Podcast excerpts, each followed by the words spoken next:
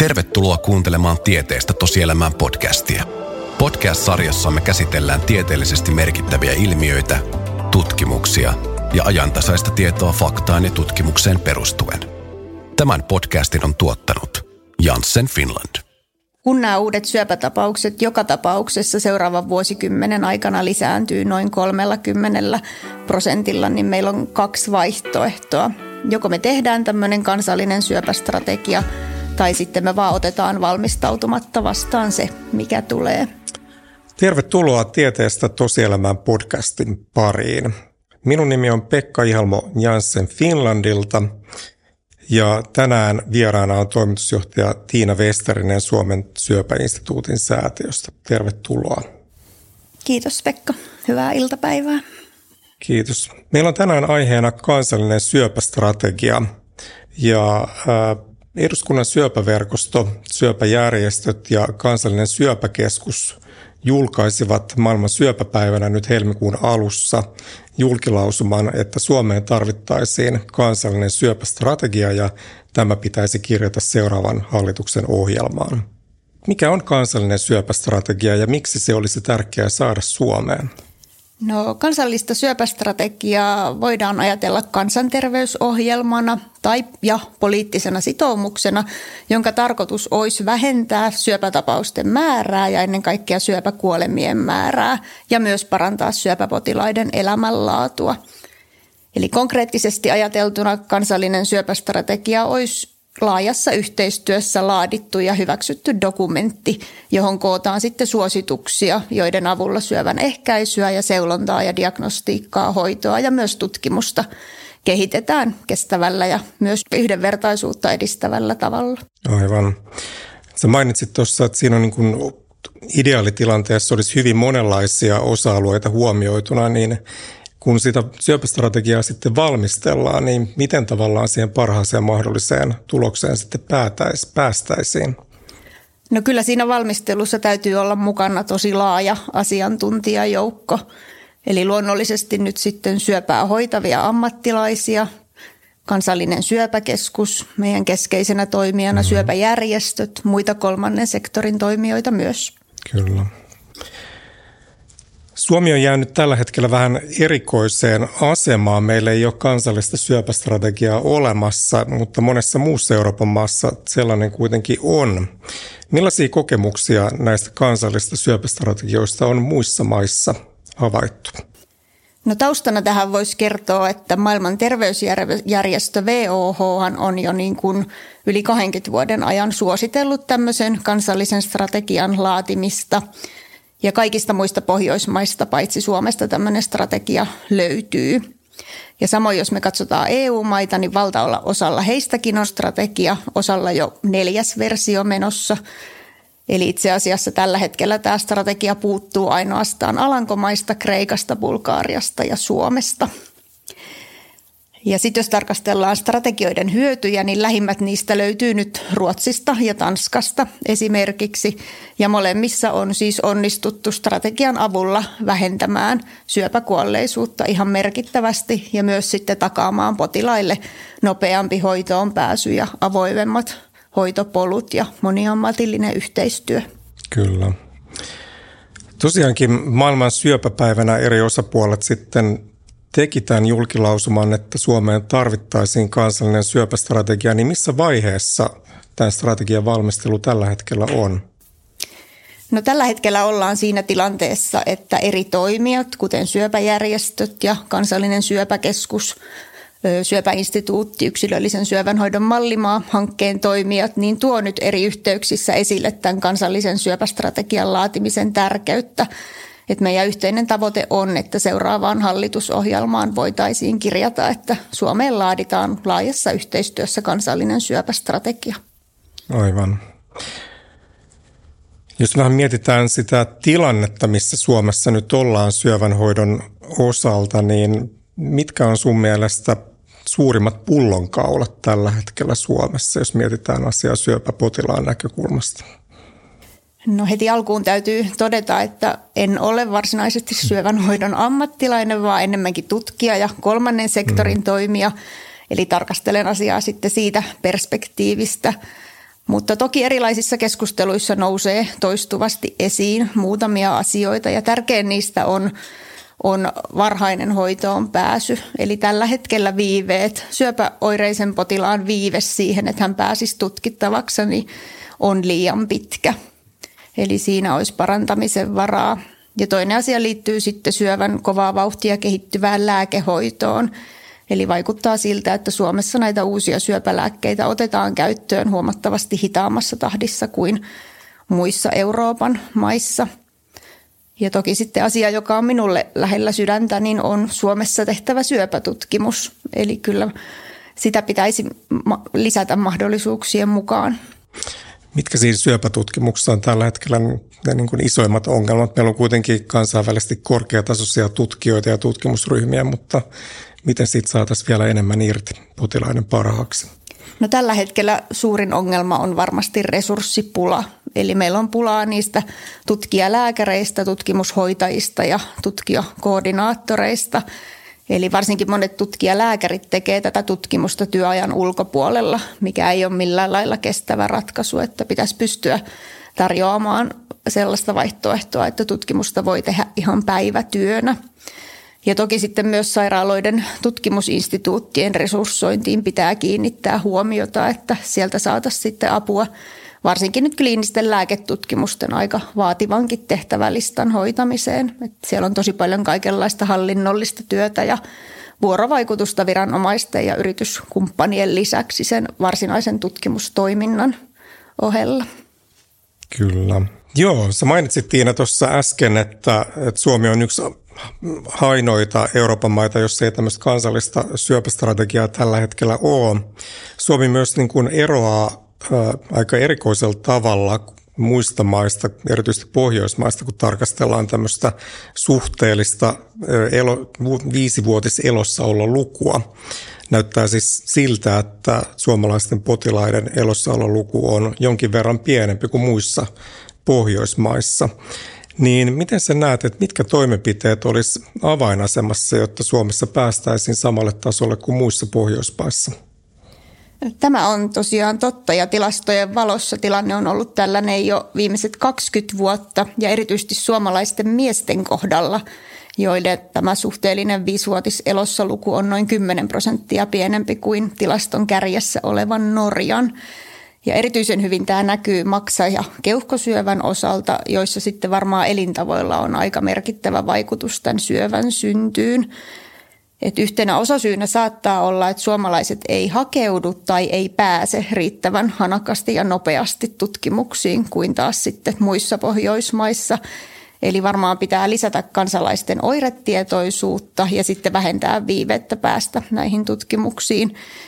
Ja tuossa aiemmin olikin jo vähän puhetta, että miten Tanskassa on saatu näitä viimeitä, viiveitä pienemmäksi kansallisen syöpästrategian avulla, niin se varmasti tässäkin kohtaa voisi auttaa. Mutta toki Suomi on jäänyt jälkeen muista Pohjoismaista myös uusien syöpälääkkeiden käyttöönotossa, eli sitä pitää myös tehostaa ja nopeuttaa. Kyllä. Jos vähän katsotaan niin kuin tätä asiaa nyt sitten Euroopan, eurooppalaisella tasolla, EU-tasollahan syöpä on jopa tämmöinen poliittinen prioriteetti ja EU on julkaissut tämmöisen oman syövän torjuntasuunnitelman.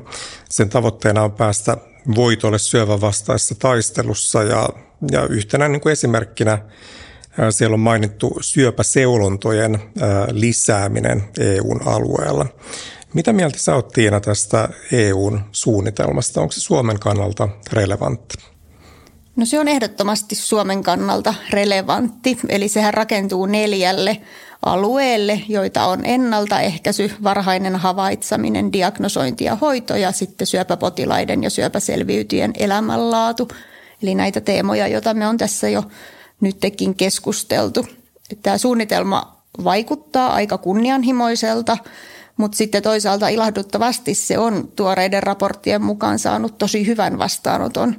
Eli iso osa niistä EU-maista, joilla ei vielä ollut tämmöistä kansallista syöpäsuunnitelmaa tai syöpästrategiaa, niin on sen nyt luonut tämän muutaman vuoden aikana, kun toi EUn syövän torjuntasuunnitelma on ollut voimassa.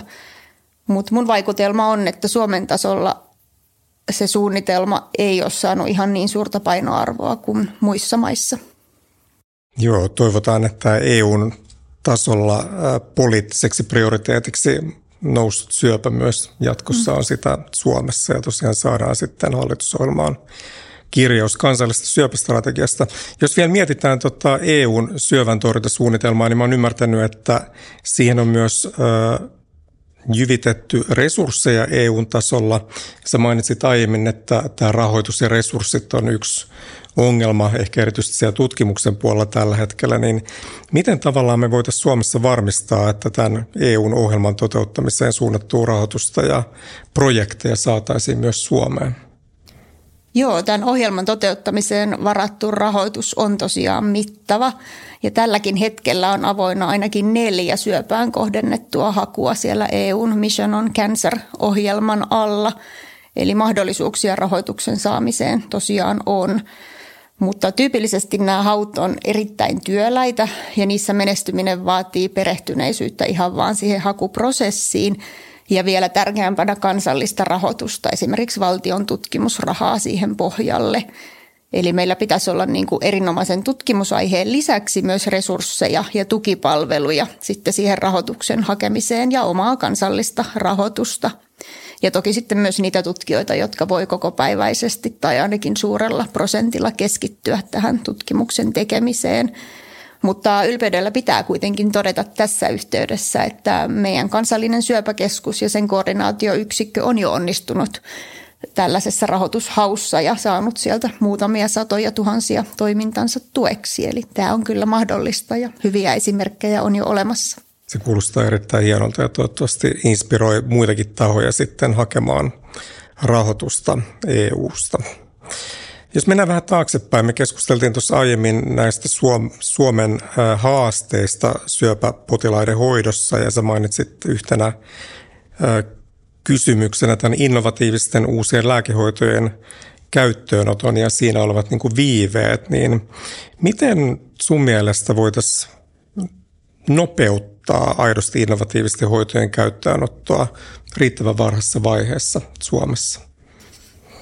No mun ymmärryksen mukaan tässä nyt suurin pullonkaula on tämä meidän lääkkeiden kaksikanavainen rahoitusjärjestelmä, joka jakaa sitten lääkkeet kahteen ryhmään apteekista ostettaviin avoterveydenhuollon lääkkeisiin ja sairaalassa annosteltaviin lääkkeisiin. Ja tämä jako ei nyt ole enää ihan ajankohtainen meidän modernien hoitojen näkökulmasta, jossa usein sitten yhdistellään tätä tablettimuotoista lääkettä ja sairaalassa annosteltavaa lääkettä.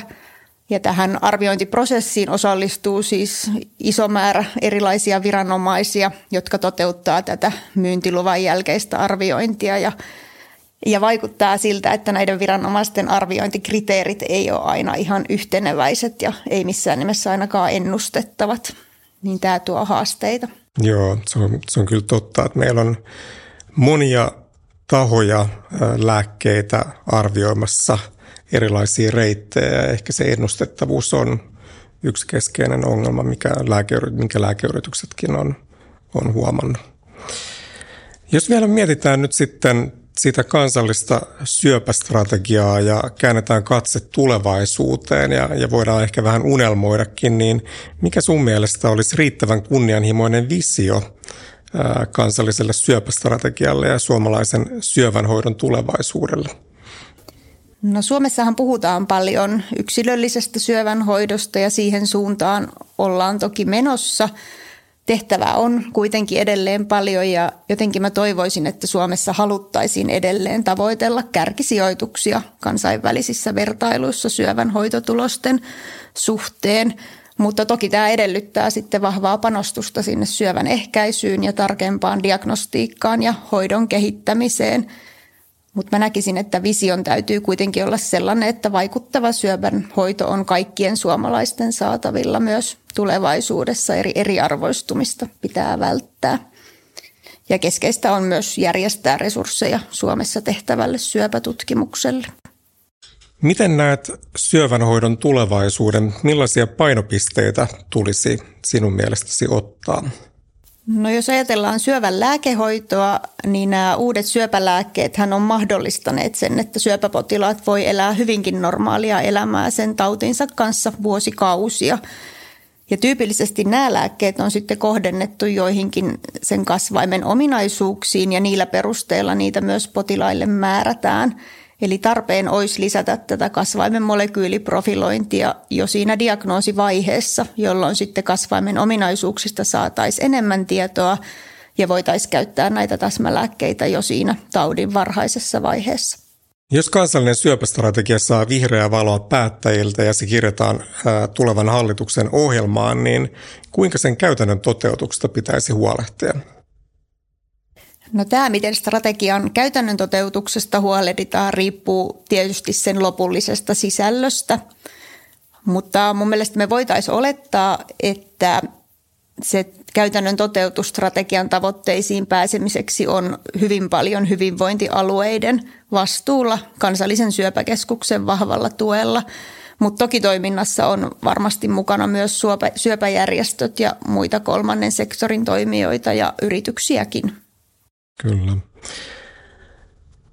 Kun tämä kansallinen syöpästrategia toivottavasti saadaan Suomeen laadittua, niin millaisissa asioissa sen käyttäänotto sitten lopulta näkyy suomalaisille syöpäpotilaille? No tämäkin riippuu vahvasti toki strategian tulevasta sisällöstä, mutta mä toivon, että kun tällä hetkellä potilailla on paljon huolta hoitoon pääsystä ja sen laadusta ja laadun vaihteluista maantieteelliseen sijaintiin, liittyen ja myös hoitaja- ja lääkäripulaan ja uusien syöpälääkkeiden käyttöönottoon liittyen, niin mä toivoisin, että nämä huolet alkaa hälvetä. Ja sitten toki toivon myös, että Suomeen alkaisi tulla enemmän kliinisiä lääketutkimuksia, joihin potilaat vois halutessaan mennä mukaan. Ja että me saataisiin lisää avoimuutta tietoon vaikka niin kuin syöpähoidon viiveistä, niin tämä olisi myös arvokasta ja toki myös avoimuutta hoitopolkuihin. Ja lisäisin tähän vielä, että täytyy myös huomioida, että kaikki potilaat ei selviä syövästään, niin silloin mä toivon, että syöpästrategian avulla saadaan sitten entistä parempaa palliatiivista ja saattohoitoa niille potilaille, jotka sitä tarvitsevat. Katsotaan lopuksi hieman tulevaisuuteen. Tiina, miltä suomalainen syövänhoito näyttää vuonna 2030, jos meillä on toimiva syöpästrategia Suomessa? No tulevaisuutta on tietysti aina vaikea ennustaa, mutta mä haluan uskoa, että jos Suomeen luodaan kansallinen syöpästrategia, sanotaan nyt vaikka vuoden 2024 loppuun mennessä, niin jo vuonna 2030 meillä olisi entistä aktiivisempaa tutkimustoimintaa, erityisesti uusiin lääkkeisiin liittyen – ja molekyyliprofilointi olisi enemmän arkipäivää jo kasvaimen diagnostiikkahetkellä ja myös nämä syöpälääkkeiden arviointiprosessit olisi uudistettu. Ja lisäksi mä uskon, että syövän laaturekisterit, joista on nyt paljon puhuttu viimeisten vuosien aikana, niin ne olisi myös toiminnassa ja niistä saataisiin systemaattista ja ajantasaista tietoa kasvaimista ja hoitovalinnoista ja hoitojen vaikuttavuudesta ja tätä tietoa voitaisiin toivottavasti hyödyntää myös tutkimustyössä. Eli tulevassa hallitusohjelmassa tarvitaan kirjaus kansallista syöpästrategiasta, mutta myös pysyvä rahoitus laaturekistereille. Juuri näin. Meillä on ollut hyvin mielenkiintoinen keskusteluhetki nyt iltapäivällä. Ja tota, voisitko vielä Tiina kiteyttää ihan tähän loppuun, että miksi kansallinen syöpästrategia tarvitaan Suomeen? Joo, voin. Ja mä lähtisin siitä, että kun nämä uudet syöpätapaukset joka tapauksessa seuraavan vuosikymmenen aikana lisääntyy noin 30 prosentilla, niin meillä on kaksi vaihtoehtoa. Joko me tehdään tämmöinen kansallinen syöpästrategia – tai sitten me vaan otetaan valmistautumatta vastaan se, mikä tulee. Ja mä näkisin, että tämä strategian laatiminen on näistä parempi vaihtoehto. Se on meidän kansallinen tehtävä. Kiitos Tiina. Kiitos, että olit mukana tässä Tieteestä tosielämään podcastin jaksossa, joka käsitteli kansallista syöpästrategiaa. Ja kiitoksia myös kuulijoille. Tapaamme seuraavassa jaksossa.